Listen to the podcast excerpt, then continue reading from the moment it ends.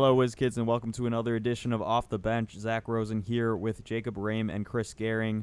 Missing from today's podcast is Jamoke Davis, who is out due to the birth of his third child, but we want to congratulate you, Jamoke, and your wife, Sheila. The mother and the baby are both very healthy, and we're so excited for you, Jamoke. Congrats, Jamoke. Another WizKid. Congratulations, Jamoke. But he'll be joining us again in the near future. Jeremy's out on the road in Indianapolis as the Wizards take on the Pacers tonight at 7 p.m. They're in Philadelphia then tomorrow in a back-to-back, 8 o'clock, which is on national TV. Actually, starting tomorrow, 7 of the Wizards' next 10 games are on national TV, which is pretty exciting. Yeah. High profile, a lot of intensity, some great matchups. But before we get to this week's games, we want to talk a little bit about the winning streak as the Wizards have won 4 in a row. Atlanta, then OKC, and then Thursday, Toronto, and Saturday, Orlando. It's been a really nice streak, guys. I think we all can agree that the passing has stood out the most.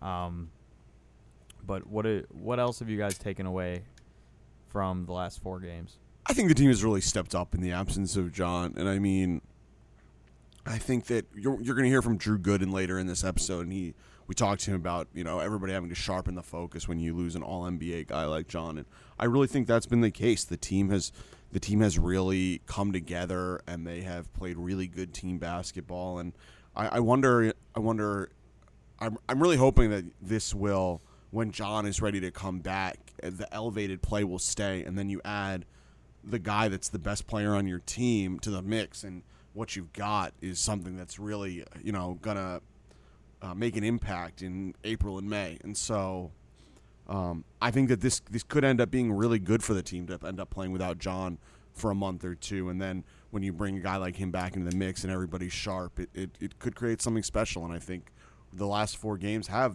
been special. I mean, getting wins against Oklahoma City and Toronto, 2 of the toughest teams to play in the league. They were both red hot coming into those games. Is really bodes well for where this team is at right now. Yeah, this is a win streak I think we wanted to see earlier in the year, and I thought we would see earlier in the year. I think that this is a really, really good step for the team to go without John. I agree with Jacob, and like he said, you'll hear from Drew Gooden more on a player's perspective from that. But the ball, it's amazing what happens when the ball is just constantly moving, and they're just constantly trying to find the best shot, no matter who it is. Yeah, everybody eats. It's been a really good sign to see from this team, and I think the effect of it is that everybody's confident. Keith looks really, really good right now. Brad looks good. Otto looks good. And I think that joint confidence that comes from just constantly moving it, constantly playing team basketball, is really, really healthy for the team right now. And I think it's a good precedent to set and kind of get going. I know that I have no doubt that John is going to be able to step in when he comes back and continue that, just because we know that John's a super talented player. He's obviously watching. He knows that this is how – you know, this is a really good formula to win games with the talent that the Wizards have, and to get it going now without him is super important. And the second point I would make is that when you look around the Eastern Conference, we're into the second half of the season now, numbers-wise. We'll have the All-Star break in a couple weeks, but the top 2 seeds are separating themselves, but Cleveland is really struggling, and the Wizards have an opportunity to finish higher than they did last year in the Eastern Conference still, even after their early struggles. And so I think the team knows that as well. They know that the opportunity is still there for them. There's a lot of fire under them right now, and they're rolling. They're playing tough opponents. It's good challenges every night, and they know that, and I think that mindset's really healthy for them right now. Wizards, during this 4-game winning streak, have totaled 132 assists on 173 field goals, the highest assist rate in the NBA over that stretch, and it's also the second best since January 13th. That's remarkable. And this was the Wizards' 5th straight game with 25-plus assists, which is their longest streak in over 7 years, which is pretty crazy. And it's really been the extra passes. The team has been leading the league in assists, potential assists, and secondary assists, which are basically hockey assists over the last four games. I mean, the ball just hasn't been sticking, and again, factors go into that, and it's really just a team effort, and that's the best way to put it. And there has been no selfishness at all about getting your shots. Has just come naturally. And I think defensively also, the passing is the story, but defensively a lot of guys have been stepping up in their one-on-one matchups. Maybe Saturansky and Gortat and Porter. Well, Porter more so has those stats in the box score, but those guys have been really good defensively as well. I've been so impressed with Bradley Beal, the distributor. Can you believe that, you know, a few years ago we talked about this guy and he was just a shooter? Yeah. He is a complete player. I mean, he's getting close to triple doubles every night now. Yeah. I mean, if he had played the fourth quarter of the game against Orlando, he would have been a lock for his first career triple double in that game. He had 18, 8, and 8 at the end of the third, and he's doing it all right now, and shooter is something that, you know, he's still a great shooter, but that's a label of the past. He's now just a do-it-all scorer. He goes around and gets boards. He plays defense. So impressed with Beal, and so excited that in 2 weeks we're going to see him get rewarded at his first NBA All-Star game. For sure. It's remarkable that he has, you know, you'll hear again Drew Gooden talk about guys playing within themselves, but Brad has managed to step up his game. He has reached another level, and the team has not suffered for it. I think that is really important. He's gotten his buckets. I mean, he scored 25 points and a half a couple games ago. So he's getting the volume that he likes. He's shooting the ball. He's finding his rhythm, but it's not at the expense of anybody else. I think that's really impressive, and it's a big testament to how he's playing, how Coach Brooks has the team playing right now, and how everybody's kind of buying into this. And so looking forward, there's a lot of opportunities and challenges ahead, and this is exactly the way that the Wizards want to be playing going into that challenging stretch. And I think that with Brad Beal as the leader of that charge, and the way that he's been able to play is really, really promising, despite a tough week coming up. Looking ahead to this week, I think it's a really interesting week for a number of reasons. You start off with Indiana tonight, a very injured Indiana team. Miles Turner seems to be questionable every night. I think he's probably going to play tonight, though. You'd expect him to. Victor Oladipo probably won't. If it depends how he feels, yeah. He'll be a game-time decision. I'm sure, yeah. We'll see what happens. Sorry, we don't know right now. And then you've got Philadelphia tomorrow night. The entire city's going to be destroyed and hungover. That's going to be really interesting going into that city right now. A lot of spirit. I mean, it's going to be loud on Tuesday. I think it's their first home game. It's their first game since the Super Bowl. And so, I wonder, you could see players there at that game. And the place could be rocking. It might be the hardest atmosphere the Wizards play in all year outside of Golden State. So that's going to be really interesting. And then you've got Boston, the rivalry. And Boston is a team that's as banged up as anybody right now. And so we'll see who's healthy for that game. But you know that we're going to get Boston's best, especially after the Christmas game.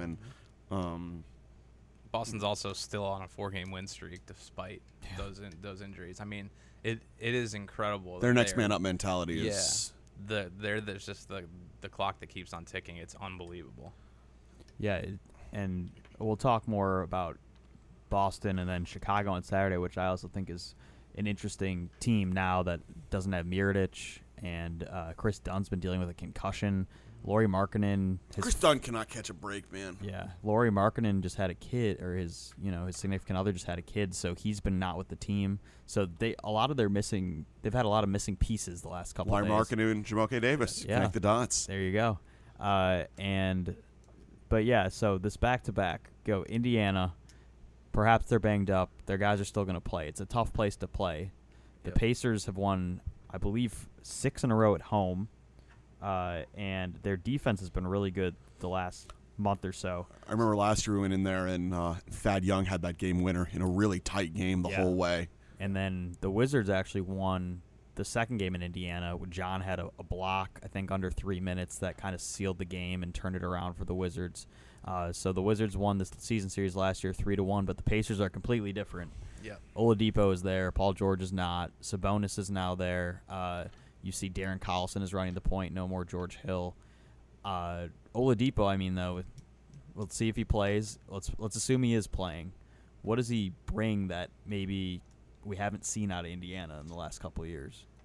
Yeah, I think that, you know, Paul George is a magnet for defenses, and I think that Victor Oladipo, during his career, he may not have been, but he's really developed as a shooter. We know that he's a super athlete and he can put a lot of pressure on you, but he's also been able to knock down threes at a much higher rate than he has throughout his career. And so we talk about guys becoming more complete players. He is one of the big candidates for that, and it's been recognized with his All-Star nod. But he has kind of stepped into that role of Paul George, but I would also say that his supporting cast has also been a surprise. Yeah, they are playing extremely well as a team. Sabonis has been really, really effective for them really early, and so they're tough. They're a tough squad to beat. They're certainly hard to beat at home, like you mentioned, and it's a good challenge. Yeah, and the Wizards will be playing again after tonight, and then in Philadelphia 3 and 4 on the road. A lot of travel. Yeah. Luckily, I guess Indianapolis and Philly are pretty close by, but it's still a tough back-to-back. Yeah, it's a tough back-to-back. You know, a split would be great. I think. I want that W6 going into Boston. It would be great, but I think this game in Philadelphia, and you can't overlook the Pacers. But moving on to Philly, finally seem healthy enough. Like Joel Embiid finally played in his first back-to-back of his career. J.J. Redick's back. No, Fultz is still on the shelf figuring out his shooting mechanics or whatever's going on with him. But the Wizards, last time they were in Philadelphia, it was an ugly game. One of the more interesting games I've had the privilege of watching. I actually don't know if I'd use the word privilege when we proceeded to foul Ben Simmons 14 million times in the fourth quarter, setting all kinds of NBA records in the process. Brett Brown used it as a teaching moment for Simmons, wouldn't take him off the floor as the Wizards cut it to. I think we got within one possession after being down 20, and unfortunately couldn't close it. But be curious to see what will happen if we trail by a couple in the fourth quarter, and if Scotty goes to it again. Yeah, the Sixers haven't been playing great as of late. They've been very inconsistent this season, going on streaks, which way or the other, but a lot of it is from injuries. I think you look at the Sixers and you say, wow, they're still very young. We've played them a few times. But I think the bottom line for that team is, like most young teams, is you can't give them confidence. Right. And I think that that's a big point that we made about it's weird to say that the Eagles win is going to affect that game. But if that crowd is as crazy as I think we all expect it to be, with I believe their parade being either Tuesday or Wednesday. Yeah, I think it's Wednesday.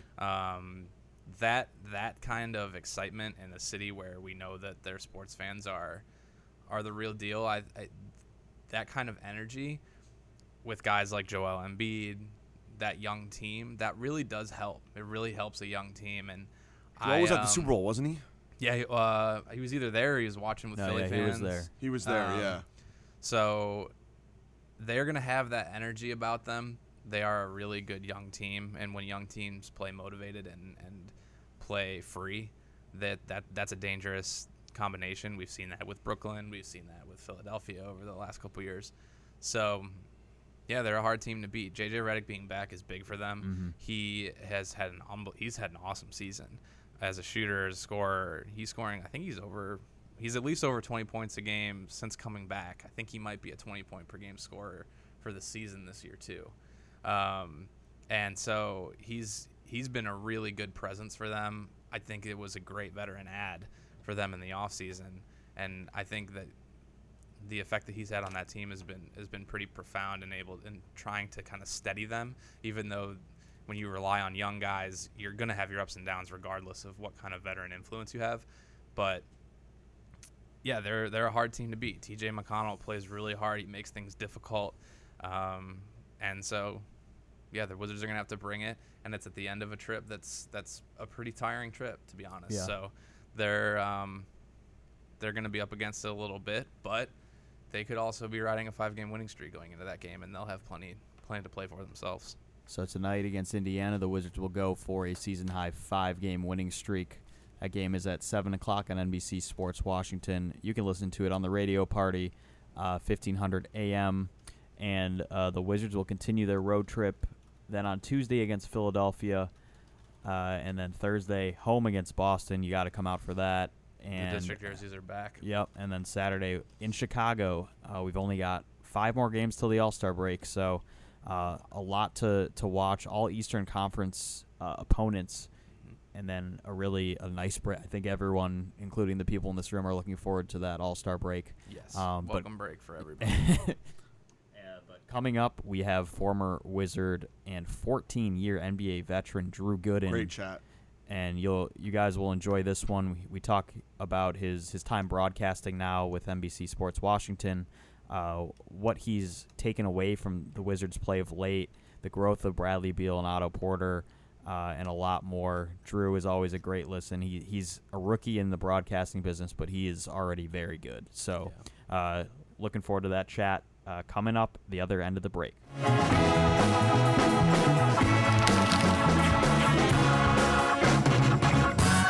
All right, welcome back to Off the Bench. On the phone, we have former Wizard, 14-year NBA veteran Drew Gooden. Drew, how's it going this morning, day after the Super Bowl? Not sure who you were pulling for, but at least it was a great game. You know what? It was a great game. Tom Brady did not have the opportunity to come back like he always does. Thanks to a great defensive play of getting deflection and recovering the ball in that fumble. I mean, that was just a great defensive play, and kudos to the Eagles. And that city, I'm just happy for that city, man. Just to finally win something, you know. I'm happy for the city of Philadelphia. Definitely. And, well, we know that you were in Orlando doing the broadcasts with Buck and Kara on Saturday. The Wizards are playing great as of late.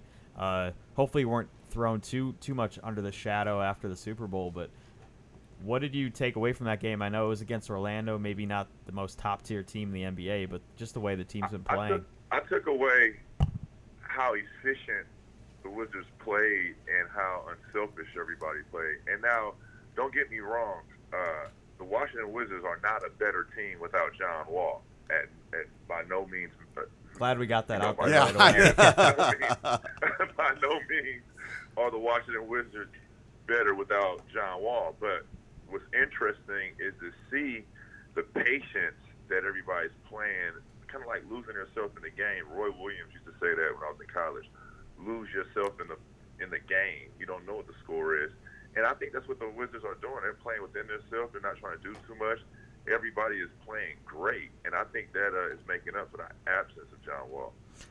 Is that something that, in your experience in the NBA, when a guy goes down like John Wall, does that kind of inevitably sharpen the focus of the team? I mean, we talked about it before, but before we saw a game without John Wall, but how it could have that effect just because guys are like, okay, well, you know, John Wall is certainly, as an all-star, he serves as kind of a safety blanket sometimes, and when that's gone, does that kind of bring everyone's level just a hair up on kind of more alert? Yeah, yes, it does. And I think the Wizards, especially when I was there, we were used to not having John some games and having to go out there and win. A prime example, Ramon Sessions stepping in during that Atlanta series when John Wall breaks his hand and coming out those 2 games playing off the charts, and we were winning one of those games and we end up losing that. So we could have won 2 games and won that series, but we've had guys kind of step in that role and the team being able to play in big-time, crunch-time games, especially in playoff series. We've seen this. Obviously, the team is moving the ball phenomenally since John went out, but obviously, you know, that's part of that is because of the fact that John creates so much for his teammates that now guys are stepping up, and it's everybody's doing some of the heavy lifting that John does himself. And as somebody that played with John for a number of years and kind of reinvented himself as a dead-eye three-point shooter with John, and who created a lot of those looks for you. Tell us a little bit about what it's like to play with John and how he makes everybody's life on the court easier. He puts so much pressure on the defense in transition to where you're going to make a mistake defensively. And that's where you get the corner threes from Otto Porter. That's where you get the corner threes from Bradley Beal, or the pass to the corner back to John for a trail three. He put so much pressure in the open floor, especially after turnovers, that you kind of have to pick your poison once, you know, he has the ball in his hand. You know, you're in distress every time defensively if John is pushing it up, throw to the defense. And as a big, when you have a point guard putting that much pressure, driving into the basket in transition, what does that do? It's like bees to honey. You know, that sucks defenders in straight to the basket to where you get kick-out threes and trail threes. And I was a trail three-point shooter toward the tail end of my career. So that was beneficial for me, having a point guard like John Wall. And his all-star backcourt mate, Bradley Beal. I mean, what can you say about him since the time you played with him in his earlier years to now, just the way he's become? Not only, you know, he was that shooter, and now he's a scorer, he's a facilitator, he's a two-way player, just his growth. He was an all-star last year. I feel like he had got snubbed. Carmelo Anthony ended up taking that last roster spot, I believe, on the Eastern Conference All-Stars last year, but I believe that should have been Brad's slot. But you know what? He kept working. He worked harder. He's actually having a better year this year. And what's interesting to see within this stretch of John Wall being out is the patience of Bradley Beal. Let's credit him, along with other guys, for having the patience of making the next pass. Brad is actually, I believe, not forcing any offense, relatively speaking. He's not shooting the ball 25, 30 times to make up for John's points. He's making a simple play. And that's kind of having the defense misconstrued now, because the scouting report is all focused on Bradley Beal because John is not there. So what he's doing is making a simple pass, alleviating the pressure away from him and not doing too much. And it's really hurting the other team. And now you got guys like Tomas being able to facilitate after two guys commit to Bradley, and Tomas driving and kicking it out to Otto for a three. So that's where you kind of see them playing together, and it starts with Bradley. I kind of want to keep on that train really quickly about your observation of a guy like Otto Porter's growth as well, just as a teammate who got to see him up close and personal early in his career to now. And I also wonder, just because I know that there was a lot of talk in the offseason about, you know, Otto Porter has this contract now, and now he has to grow, and, you know, he has to keep going. I think that we all know, as people who know Otto decently well, that that's internal for him. That will always be, he is always driving himself to get better. But what specifically have you seen from him, and how important is it to have a guy like Otto, who is so unselfish on the floor but is also ready to take big shots, not afraid to pull the trigger when he has to, especially during this run? Otto Porter is playing with a ton of confidence now. I think more confidence than ever. And the development has been off the charts. Because from the time I first got to Washington, Otto's rookie year, it was a thin line. Otto playing in the league and Otto not playing in this league, bottom line. I didn't see – he had potential, but I didn't see him being this good this early. Mm-hmm. And to Otto's credit, you know, he busted his tail every day. You know, he's there early, he's shooting, he's working with David Atkins, who's done a phenomenal job with the younger players there on the player development aspect, along with Kelly Oubre. So he's basically became a pro's pro. Otto Porter is a pro, a young pro. He's beyond his years, and you're starting to see it now. Now, you sign him to a big deal. What does that do? He gains confidence. And I think that's all we're seeing this year is Otto Porter with a lot of money and a lot of confidence right now. For sure. You mentioned Kelly. We got Keith over here too, the Kansas guys. Do you, I mean, I know you had a different coach, but do you keep in contact with those guys with that connection, or just in general with the Jayhawks? Yes, I stay close to the Jayhawk family, no matter who's the coach. And you know what, Bill Self, to me, has done a phenomenal job and exceeded the expectations that Roy Williams kind of set the standard there already before he even arrived. So just to see what he's done in the Big 12 and, you know, winning a national championship and kind of competing for a national championship year in, year out, still being able to recruit, I feel like he's my coach too. And we have a relationship about just as good as Roy Williams. So that is a plus for me, and it makes it easier for me to come back.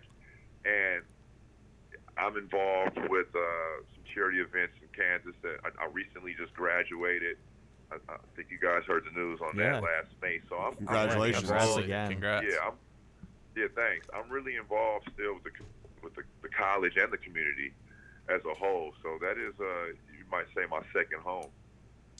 Moving over to the to your second career of broadcasting, I heard you on the Magic broadcast. I was not in Orlando. I thought you were phenomenal. Fantastic insight. What have you really enjoyed about the broadcasting side of things so far, and what's the prep like compared to prepping to playing an NBA game? Well, I don't have the preparation part down yet, but I'm trying. I think my focus right now, attacking this, is two things. I love it. Keeps me engaged with the game, and I like to talk a lot. You know, so with those three things, I'm kind of just approaching the table with just those three tools, and then I'm figuring out as we go along. But I think that's all I can bring to the table right now, just my personality, my inside of the game, playing, my relationship with these guys, especially with the Washington Wizards. And just being able to paint a picture for the audience and have them kick back and being able to say, hey, I enjoyed watching that game. I enjoyed listening to the telecast, you know. So it's something that I watch TV differently now. I'm listening more than watching the game, if you know what I mean. Yeah. You know, to the commentating, to the, you know, to just – preparation, the fine details and everything. So Kara Lawson and Buck, they do a tremendous job helping me through this transition phase for me. You must say it's my, you might as well just call it my rookie year. They're doing a phenomenal job. They're my veterans. I have good leaders ahead of me. So I'll just kick back and just add the color. My job is easy. The NBA's done a really good job of getting players into the commentators' booth, both like locally, and then you see the stuff with players only on NBA TV.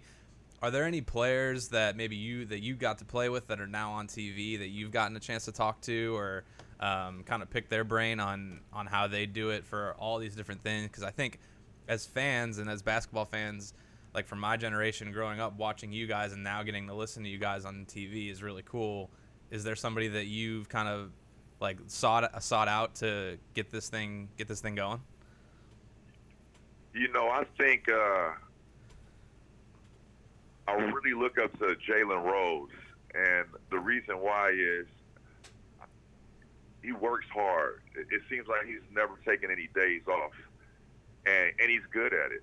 And he's good at it. So I'm kind of setting a standard to, hey, I want to be like Jalen Rose, or I want to be like a Mark Jackson, or I want to be like a Van Gundy, you know.